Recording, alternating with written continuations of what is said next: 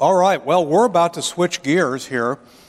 Uh, and so we're going to do a little bit of review just to keep us up to, you know, so we're always remembering where we are in the biblical theology of the book of Leviticus. And we're, since we're about to start the last main point, I thought it would be appropriate to just quickly do a little bit of review. First of all, the theme of the book of Leviticus holiness is essential for being in God's presence. It's the only way sinful man could, could have God dwelling in our midst. And so that's why we have all these details about sacrifice, about uh, the duty of the priests, who they were, how they were prepared to stand in God's presence, and then a whole host of things about uncleanness that could disqualify us from being able to stand in God's presence.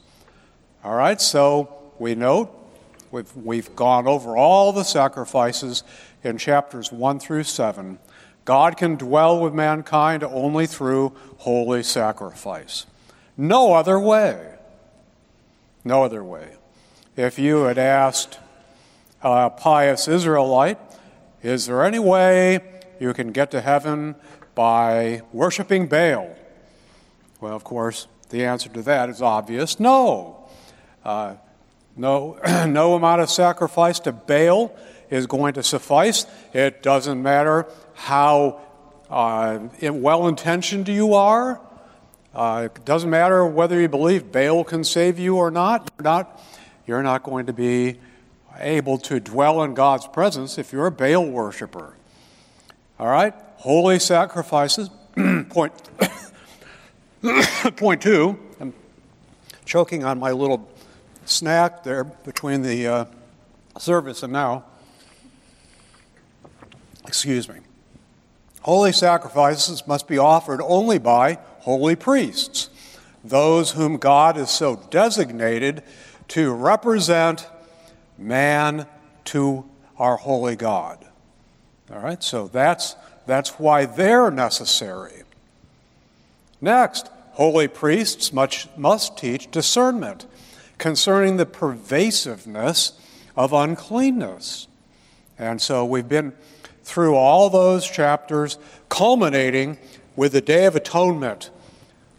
One special day a year, Yom Kippur, when the priests go in, the high priest himself even goes into the holiest place in the tabernacle. And he presents uh, the appropriate sacrifices, and the entire nation is cleansed at once. Wow, what a, what a day that is. And then, where are we now? Here's our last point Holiness must be manifested daily in holy living. Chapters 17 through 27.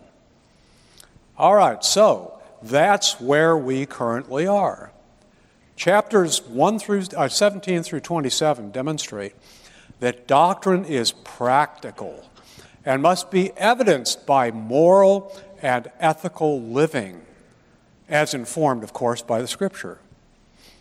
Everything is ultimately going to come down with how does what you believe affect how you live?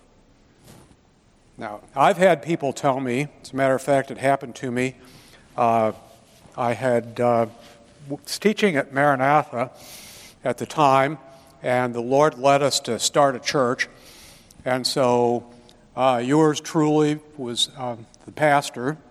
I'd, I didn't intend to go up there and start a church, but that's the way it worked out.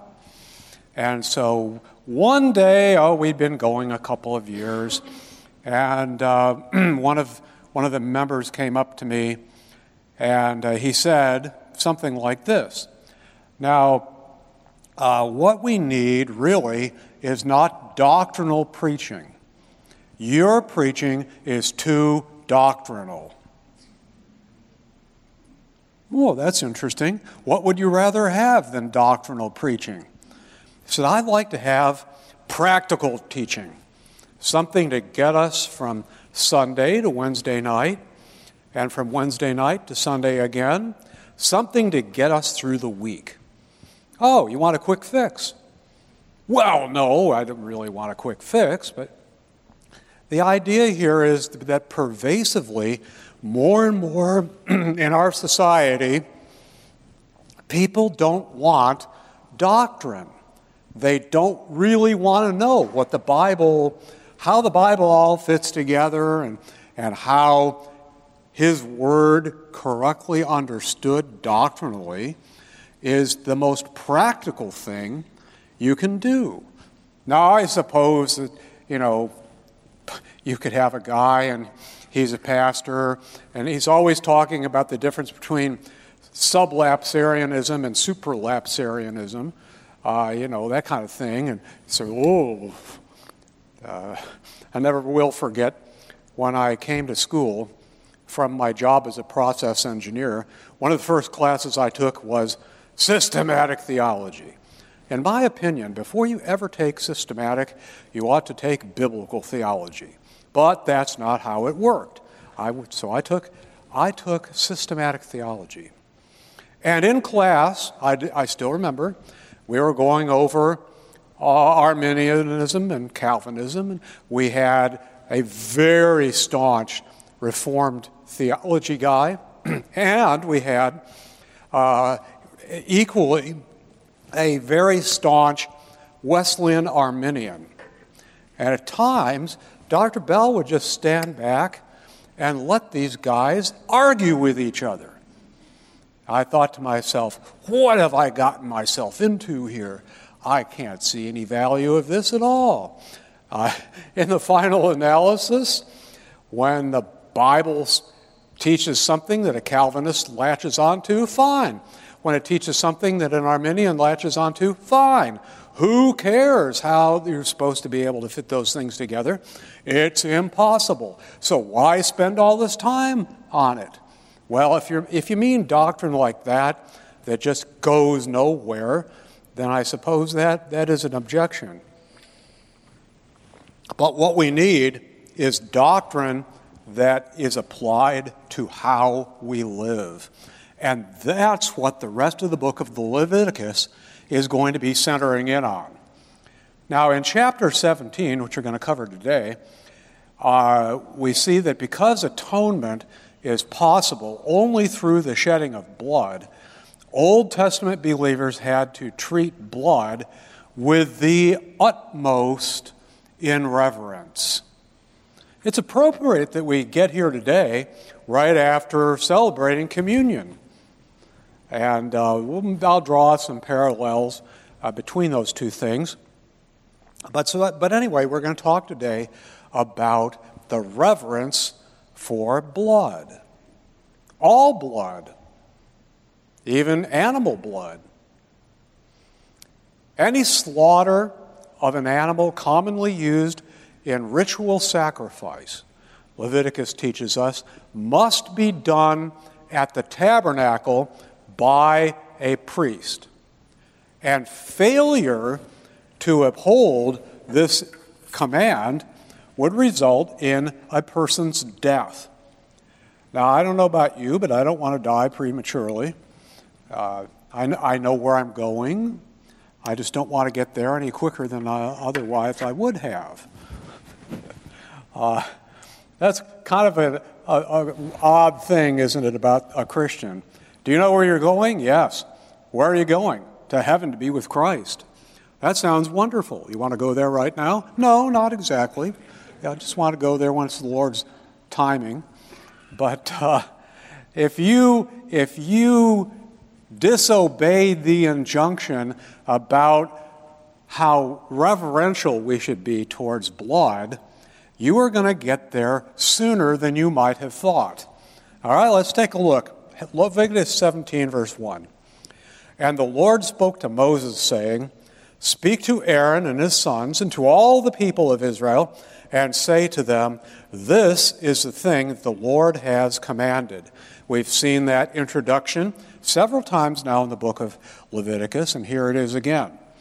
If any one of the house of Israel kills an ox or a lamb or a goat, all animals that could be used in sacrifice in the camp, or kills it outside the camp, and does not bring it to the entrance of the tent of meeting to offer it as a gift to the Lord, in other words, an offering to the Lord, in front of the tabernacle of the Lord, blood guilt shall be imputed to that man.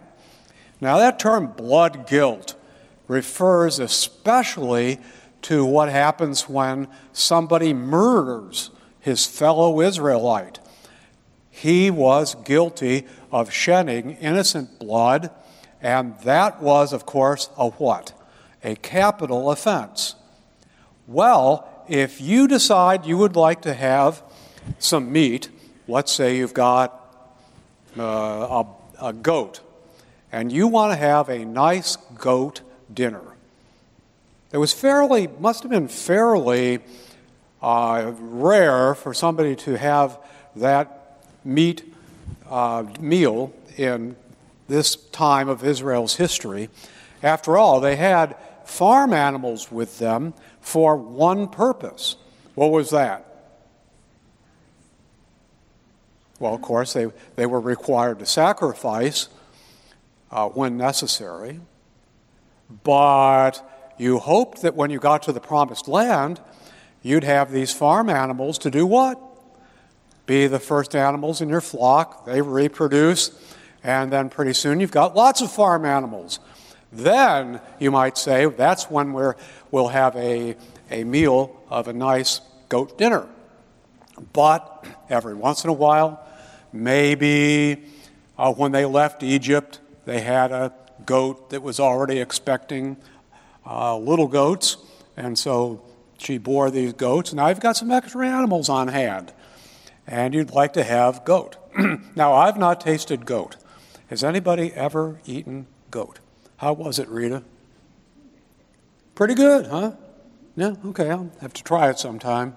I think you can get it somewhere. I don't know where, but you can get it somewhere down here. Uh, all right, so what, what, what does this command?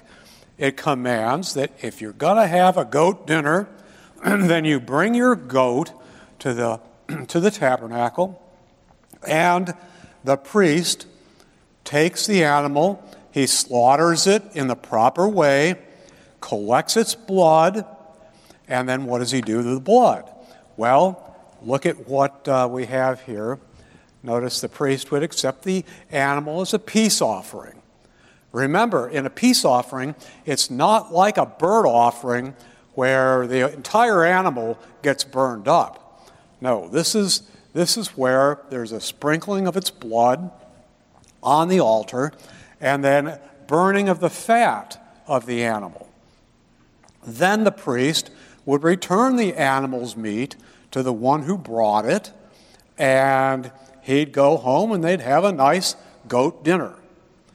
But that Israelite must never take the goat. Go out somewhere, you know, outside the inside the camp but not at the tabernacle or outside the camp in some more wilderness area. He could not kill it there. We'll see why here in a minute.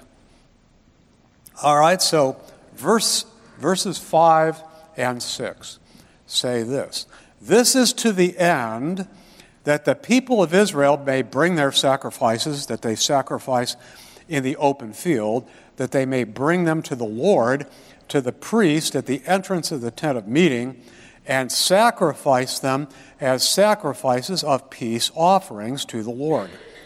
And the priest shall throw no, I don't know why it is that the ESV translates that particular Hebrew word throw.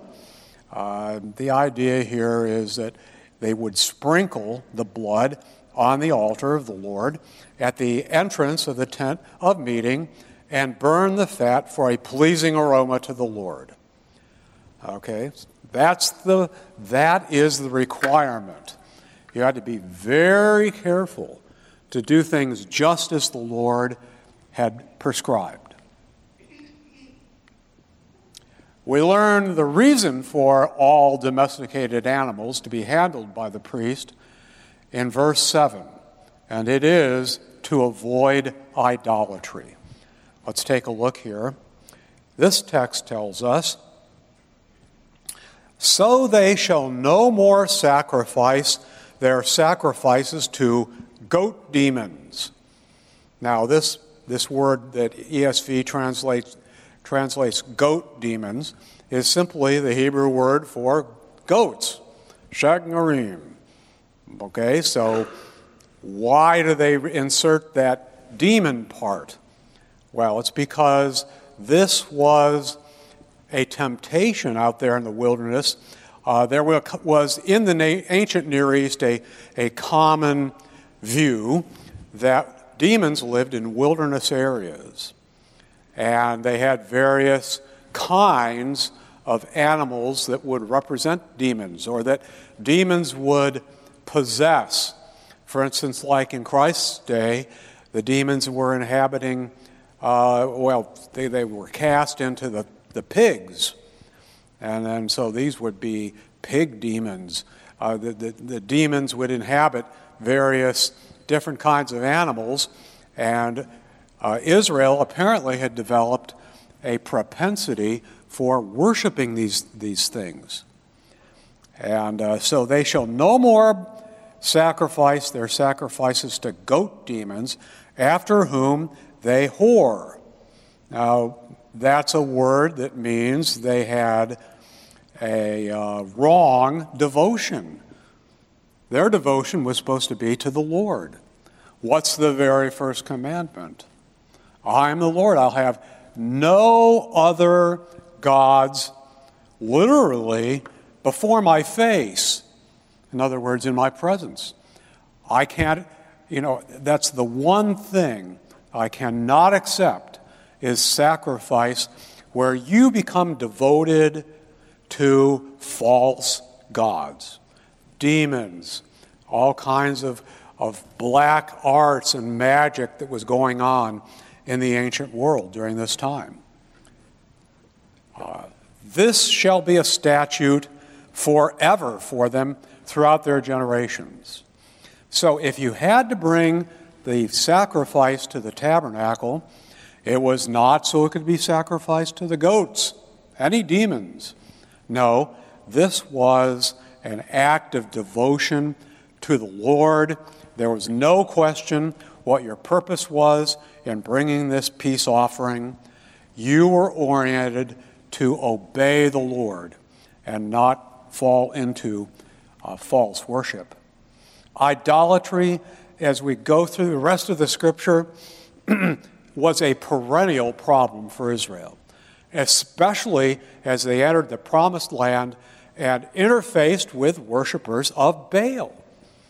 This was why, one of the reasons why God wanted his people uh, to, to go into the promised land fortified with all this Levitical instruction about how to steer clear of idolatry in worship. Worship had to be pure. It had to be focused on the Lord and not on false idols. On the other hand, they were going in to take over, dispossess a bunch of people who had been Baal worshippers for centuries. This was the common view of people who lived in Palestine. I don't like that word to use for Canaanites, they, they were, the Canaanites were all oriented towards Baal worship. And above all, God did not want his people to be attracted by that. Now, you might say, well, what was attractive about Baal worship? Why would they have been seduced by this kind of thing? Well, the answer is the goal of Baal worship was what I'll call total prosperity. Baal worship was an ancient version of the health and wealth gospel.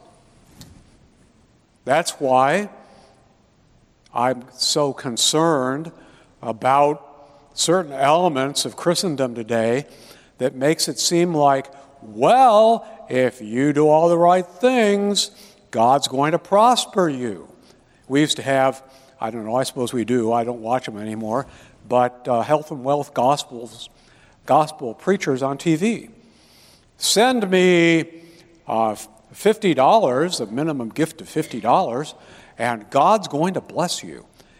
You're going to be wealthy and very successful. Send me $500, and the Lord's going to heal you of whatever is ailing you.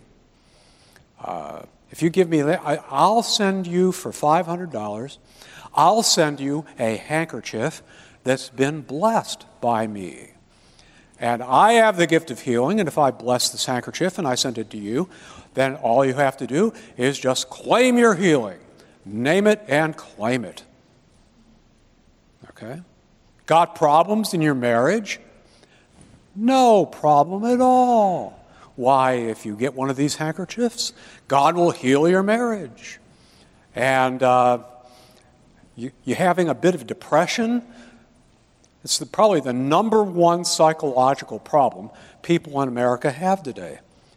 Why is that? You know, you'd, you'd think, here we, here we have all we need and then some.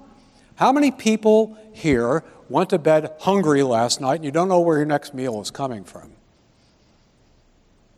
Well, seeing no hands, I'm assuming that God is meeting your needs and then some.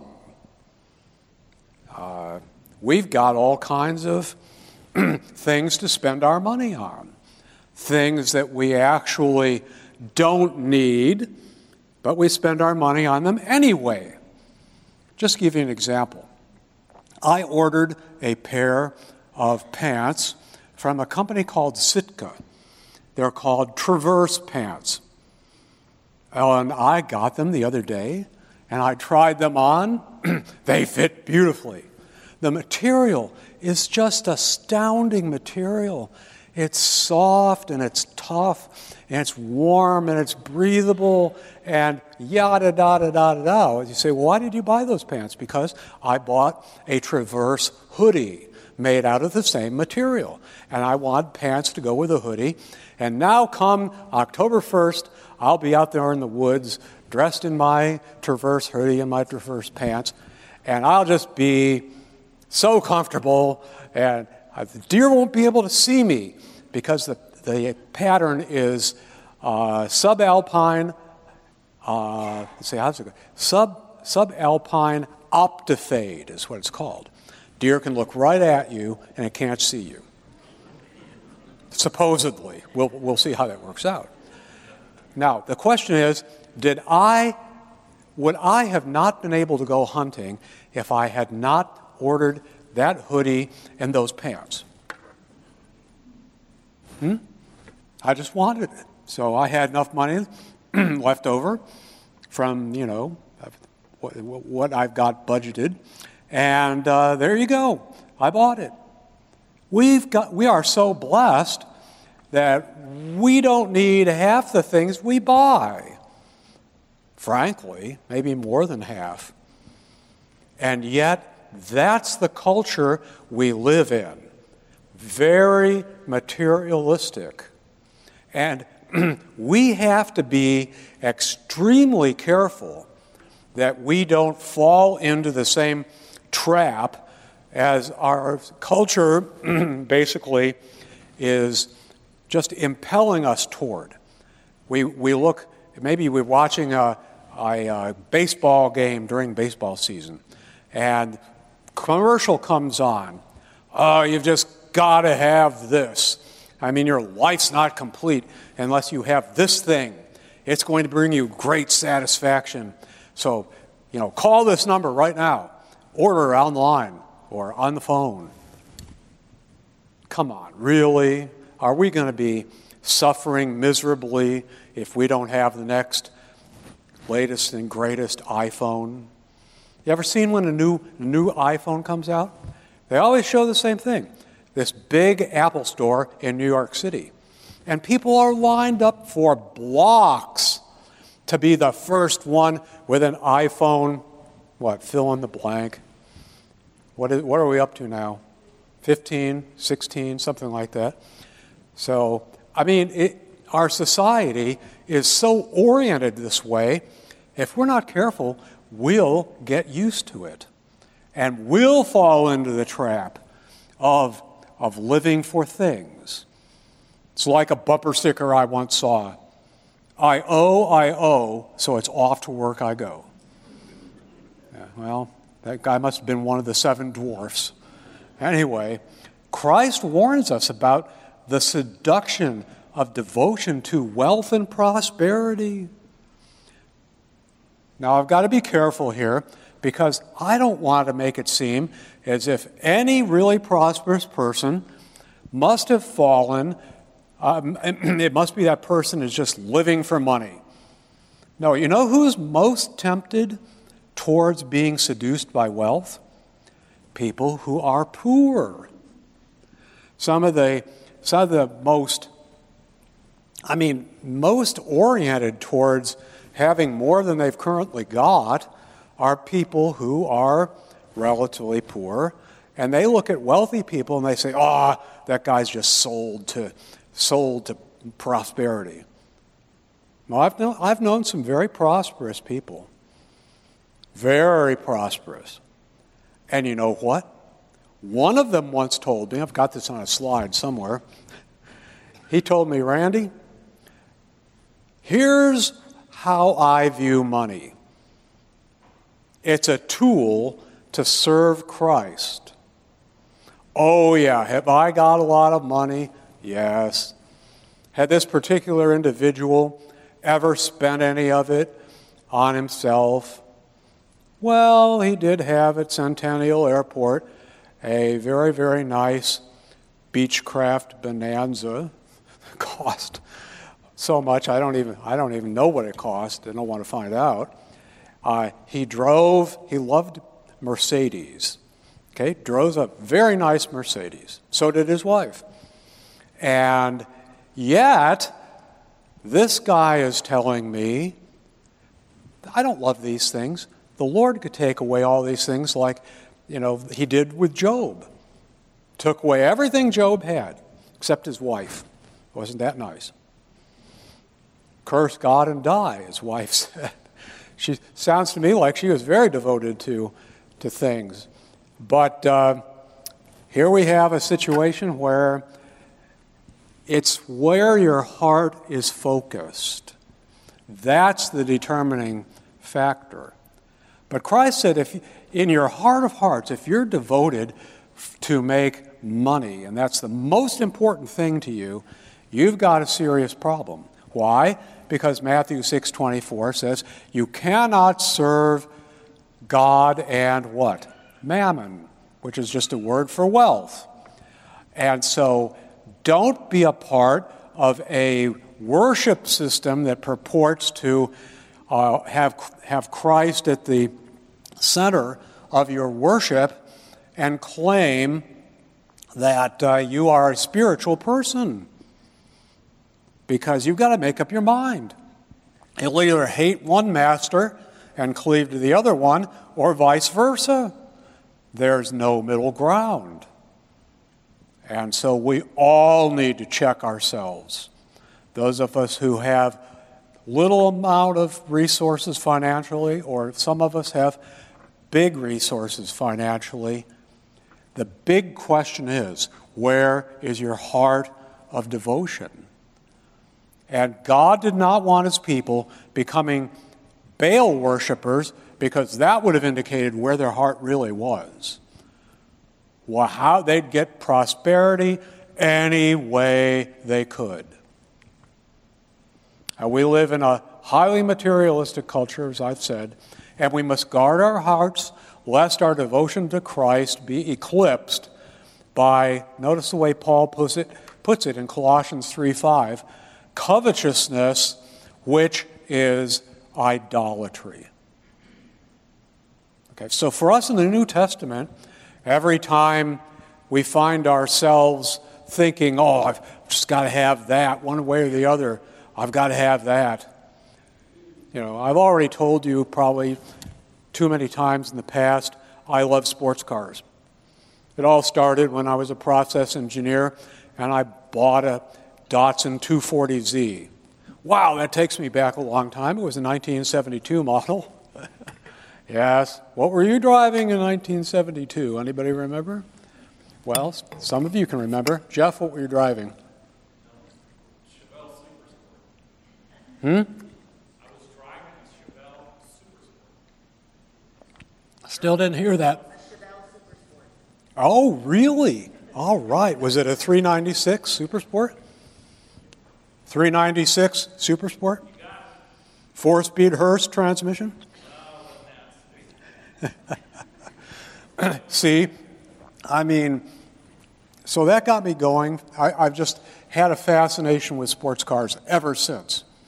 And uh, so, you know, if, if I see a really cool car, like for instance the 2024 Corvette Stingray, now they've even come up with a Z 6 version with a naturally aspirated uh, V8. Uh, what is that? Six point, forget, 6.2 liters? Anyway, it's got a red line of about, I don't know, seven, 8,000 RPM, develops 670 horsepower, goes from 0 to 60 in 2.6 seconds. Wow! Can you imagine that, driving a car like that? No, I can't imagine that because it's too expensive. I can't afford it. So why should I even, why should I be fascinated with it? This is not a problem for somebody else, folks. This is a problem for moi et vous, okay? And we got to guard ourselves carefully. Money is simply a tool to serve Christ. That's it. Plain and simple. All right, so Leviticus 17 also warns the Israelites against consuming blood. So don't be a Baal, you know, an idolater, and don't consume blood. You say, well, that sounds disgusting to me. Who would even want to? Uh, but um, this would have been a problem.